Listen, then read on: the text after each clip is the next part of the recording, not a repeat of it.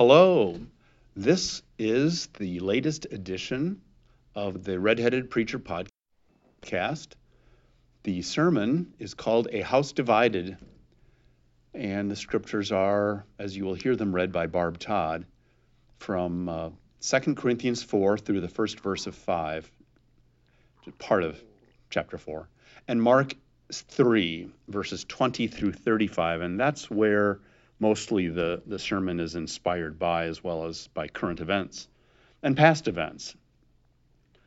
Uh, I am Richard Lanford, the redheaded preacher of St. Peter's United Church of Christ in Skokie. I thank you for tuning in. I hope you find this time um, a blessed time, something to give you some thought. Um, and I'm going to begin us or, or send you off to the scriptures and then the sermon with the word of prayer. Please join me in the Spirit if you are able. Holy God, you are so big. You created the heavens and the earth and all that is in them. And you have called us to follow you, us. And you have forgiven our sins in Jesus Christ and empowered us by the Holy Spirit to give us resurrection in this life and the next. Give us new understanding of old passages. Give us the gift of hope. Renew our faith and grant us the courage for the living of these days. Our first reading is from Paul's second letter to the Corinthians. Actually, it may chapter 4, verses 13 through the first verse of chapter 5. Paul addresses a confused congregation about ministry in hard times and faith and not giving up. Paul writes, But just as we have the same spirit of faith that is in accordance with Scripture, I believed and so I spoke. We also believe and so we speak because we know that the one who raised the Lord Jesus will raise us also with Jesus and will bring us with you into his presence. Yes, everything is for your sake, so that grace, as it extends to more and more people, may increase thanksgiving to the glory of God. So we do not lose heart, even though our outer, outer nature is wasting away our inner nature is being renewed day by day. For this slight momentary affliction is preparing us for an eternal weight of glory beyond all measure, because we look not at what can be seen, but at what cannot be seen. For what can be seen is temporary, but what cannot be seen is eternal. For we know that if the earthly tent we live in is destroyed, we have a building from God, a house not made with hands, but eternal in the heavens. This ends the reading from the New Testament letters. Our second and final reading is from the Gospel according to Mark, chapter 8, verses 20 through 35. In the immediately preceding passage, Jesus had exorcised many demons, and then on a mountain apart, he appointed the twelve disciples. So just before our first verse, he says, it says, Then he went home. And the crowd came together again, so that they could not even eat. There were so many people. And when Jesus' family heard it, they went out to restrain him, for people were saying, he has gone out of his mind. And the scribes who came down from Jerusalem said, He has Beelzebub, and by the ruler of the demons he cast out demons. And Jesus called them to him and spoke to them in parables. How can Satan cast out Satan? If a kingdom is divided against itself, that kingdom cannot stand. And if a house is divided against itself, that house will not be able to stand. And if Satan has divided, he cannot stand, but his end has come. But no one can enter a strong man's house and plunder his property without first tying up the strong man. Then indeed the house can be plundered. Truly, I tell you, people will be forgiven for their sins and whatever blasphemies they utter. But whoever blasphemes against the Holy Spirit can never have forgiveness, but is guilty of an eternal sin. For they had said, He has an unclean spirit. Then Jesus' mother and his brothers came, and standing outside, they sent to him and called him. A crowd was sitting around him, and they said to him, Your mother and your brothers and sisters are outside, asking for you. And Jesus replied, Who are my mother and my brothers? And looking at those who sat around him, he said, Here are my mother and my brothers. Whoever does the will of God is my brother and sister and mother. Here ends the reading of today's Gospel and the Scriptures for this morning's service. May God grant us a wise and generous understanding of this, the Word of God, for the people of God. In the end, what keeps us going? You could say inertia.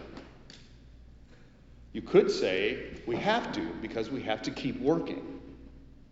You could say my family. You could say the Holy Spirit, and I would have to agree. I'm inspired, though, not only by the sheer force of human will and the survival instinct, but also by the words of Paul, which we heard Barb read. He emphasized faith. We do not lose heart, he told the Corinthians after dealing their, detailing their missionary sufferings.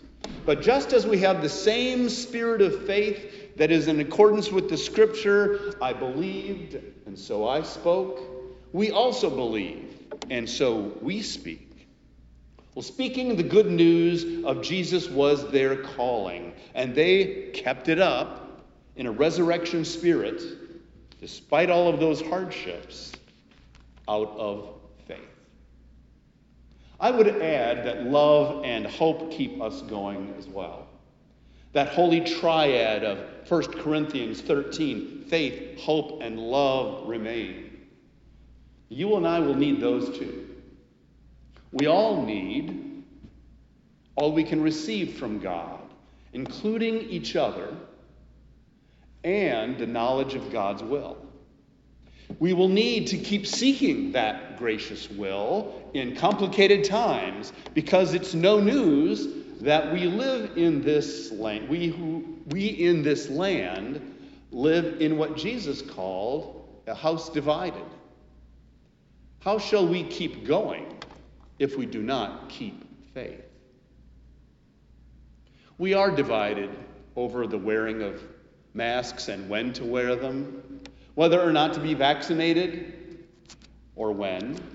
We are divided over whether or not to have what's called critical race theory as part of curricula. There are divisions related to race, certainly over who won last November's presidential election, and even what the word justice means. There are divisions in many, many churches over the welcome and inclusion of persons in the LGBTQ plus communities or their immigration status and various followings. You know, the latest issue of Sojourners magazine has as its cover story when conspiracy theories come to church. There are divisions over what the Second Amendment to the Constitution means. There are strong disagreements over what God would bless, let alone over God, period.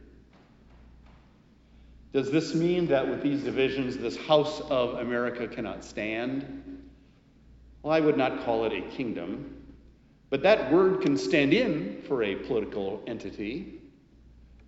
Well, does it mean also that the household of denominations will disappear? Does that mean everybody in Christ's church universal have to believe exactly all the same points of doctrine or lose their salvation? Just what are we to make of Jesus' instructive question how can Satan cast out Satan? If a kingdom is divided against itself, that kingdom cannot stand. And if a house is divided against itself, that house will not be able to stand. Now, Jesus had just completed not only choosing and naming the twelve, but also casting out a whole bunch of demons. Now, the front lines of the Jewish religious establishment are calling Jesus Satan. And Beelzebul was, had evolved into a name for the evil forces. Well, not taking that lightly, Jesus points out the absurdity of that idea. How can Satan cast out Satan? Why would Satan cast out its own minions? You'll destroy yourself. You won't make it.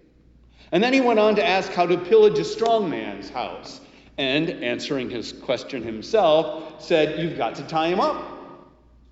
And here, that means Jesus has tied up the strong man, Satan. And therefore, in spiritual superiority, was able to cast out those demons. Against evil, Jesus wins. Oh, and by the way, we heard Barb read, and uh, uh, Jesus condemned any and all who would say that the Spirit of God, or perhaps Jesus himself, is Satan. You know, calling what is holy, perfect, most powerful, and most gracious of the devil. They demonized him. They demonized Jesus Christ. He casts out demons by the prince of demons, implying that he has that within him or that he is that on demonization of those with whom one disagrees. Perhaps purveyors of truth, righteousness, love, and faith. Does that happen? If a church, household, kingdom, or a country does that, is that the kind of division which cannot stand? Jesus is not just whistling Dixie here. The divisions have to be mighty and at the core of the matter, essential to getting God right or the values of God right, to be that which ultimately destroys itself. The divisions have to be that mighty, such as to call the Son of God the evil one. That, without the spiritual background behind it, is where Abraham Lincoln was coming from when he gave his famous speech at the old Illinois Capitol building on June 16, 1858. He'd just been nominated to run against Democrat Stephen Douglas for the U.S. Senate. Here's something from Columbia University professor, historian, and author Eric Foner. He wrote Lincoln's saying, No, there is no compromise. You've got to be on one side or the other. In effect, he's saying, I'm on the side of freedom, and Douglas is on the side of slavery. Or, to quote the man himself, a house divided against itself cannot stand. I believe this government cannot endure permanently half slave and half free. I do not expect the union to be dissolved. I do not expect the house to fail or fall. But I do expect it will cease to be a house divided. It will become all one thing or all the other. Could the United States survive as a half free and half slave or expansion westward, expansion slavery westward allowed nation? Lincoln said no. The Civil War decided no. The southern states and culture did all they could to negate their defeat. The issue of slavery and its expansion westward was a core matter that could have, in fact, did divide this nation into two. The matter was that weighty.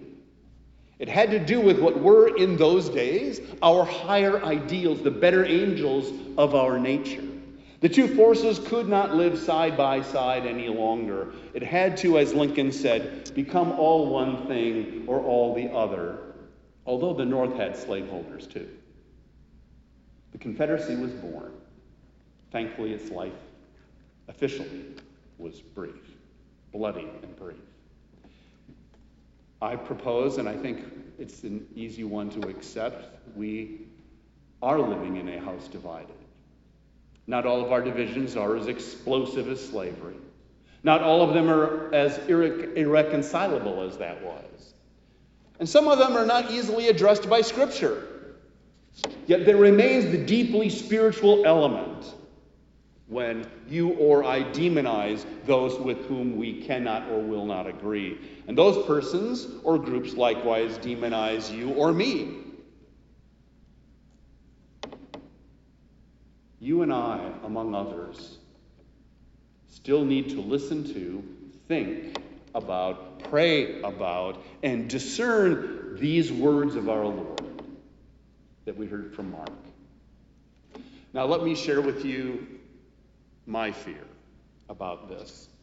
My fear is that there are such radical developments going on that could, and maybe would, eventually topple our freedom and basic unity. My understanding is that were I to go to certain states that are limiting access to voting by removing some of the access granted last year or earlier, and share what I think is going on and why, I probably would be demonized were I to go to and communicate strong disagreements with, say, states that are passing laws to limit voter access due to the results of certain recent elections, I would be the one cast out as unrighteous. To various degrees, these are things, there are things in the works in almost all of our states to varying degrees. Taking away Sunday voting, which African Americans after worship historically take advantage of, removing the number of ballot drop boxes, making it more restrictive to vote absentee, and reducing the time allowed for early voting. Giving a private company the contract to do an election audit after electoral college votes are certified, like is going on in Arizona, and with someone in the Pennsylvania State Senate thinking of getting that state to do the same, what does that do? Or what does it have the possibility to do to the legitimacy of elections and our established processes? Do these not have the potential to short circuit the concept of an engaged democratic republic? Will this trend continue? What will happen as long as, one poll I read recently, as long as 25% of Americans, regardless of party, believe the presidential election was stolen. Can such a house still stand? Can we still communicate? And the more I think of it, the more I realize that in some ways the war between the states really is not completely over. When I was a kid, I've shared this story before, sometimes our summer vacation took us to South Carolina where my dad's family was and we would go different places, but sometimes through the South. I remember in Arkansas a bumper sticker that said, The South will rise again. That was in the 60s. I believe that sentiment is not totally gone. We saw it during the insurrection of January 6th, if you saw those Confederate flags. As a Christian and as an American, in our gospel today, what does Jesus say to us all? Is it a call to humility? As Mandy Stegmuller would say, you betcha. Is it a call to be wise as serpents and innocent as doves? Oh, yeah. Is it a call to pray without question? Is it a call to raise our voices in warning and you warn those whom you love? Yes. In my humble opinion, it is a call to bring ourselves and brothers and sisters in Christ wherever they are back to the feet of Jesus and to dedicate our purposes to line up with the will of God. That's who Jesus claimed as his family, right? When told that his mother and siblings were calling for him, after telling the scribes that their firstborn might be off his rocker after he'd been casting out demons, he had an answer Who are my mother and my brothers? And looking at those who sat around him, he said, Here are my mother and my brothers. Whoever does the will of God is my brother and sister and mother. Now, you may or may not share my fear about our land being a nation divided over a long holding fault line. But I do hope that you can share my belief that as disciples of Jesus, who knew how to speak truth to power, Jesus, our compass of faith, hope, and love, leads us to seek God's will and do it. We are to focus on doing God's will to the best of our discernment what that is. And it is not only what we do or do not do in daily lives and in response to our house divided, the will of God also speaks to how we do what we do or do not do. Now, I could and might preach a sermon series on God's will and how you and I, as Christ followers, can hope to know what it is for us. It does not mean we'd all agree. That's why the church is not all one church, and really has not been since the early centuries. There was always an Eastern and a more Western church, long, long before the schism of 1054 AD. The ethos of the United Church of Christ is a covenant ethos. That means we commit to walking together in our faith, side by side, united by the essentials, but it's okay if we disagree on things not believed to be essential to the faith. If you recall the Salem Church Covenant of 1629, we've used it as an affirmation of faith many times in, in worship here. That's a covenant with the Lord and with one another to walk together in all God's ways, according as He has revealed to us in His blessed word of truth. Yet we do not check our brains at the door, we do not check our doubts at the door. Christ came for all of us. We are all equal before the cross. So we can join the old theologian who said, in essentials, unity.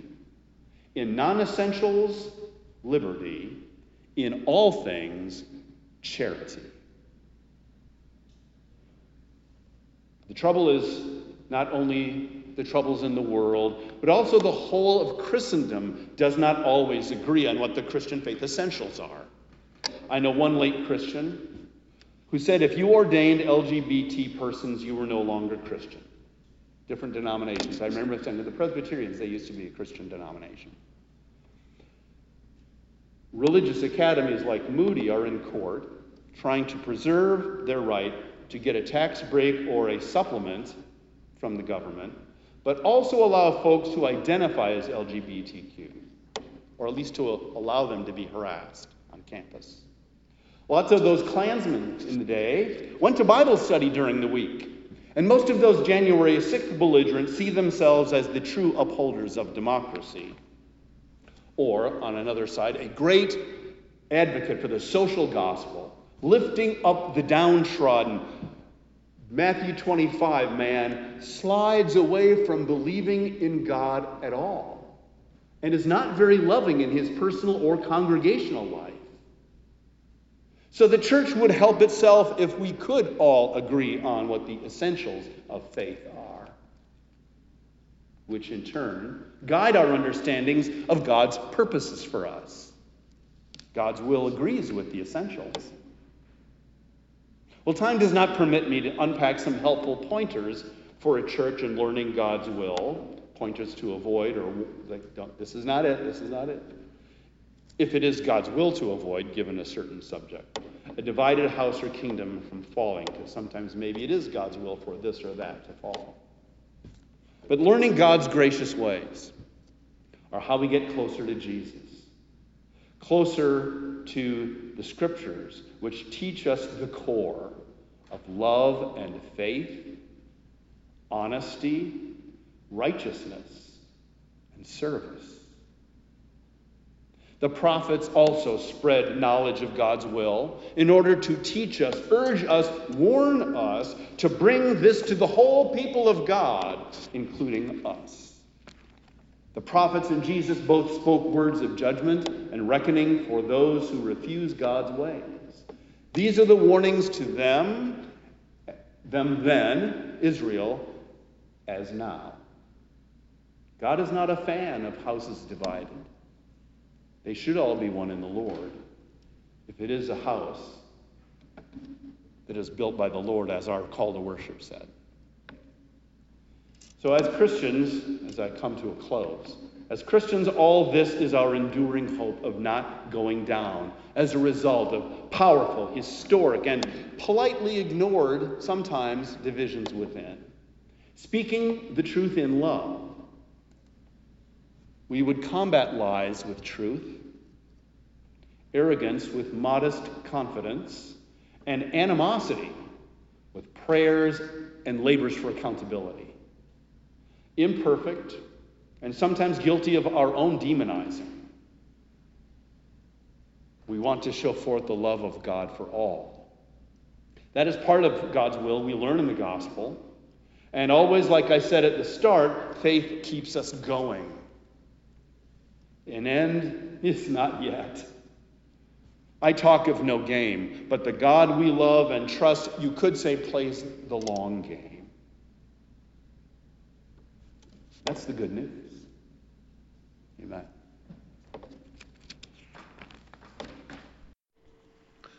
That does it for this Sunday, June 6th edition of the Redheaded Preacher podcast.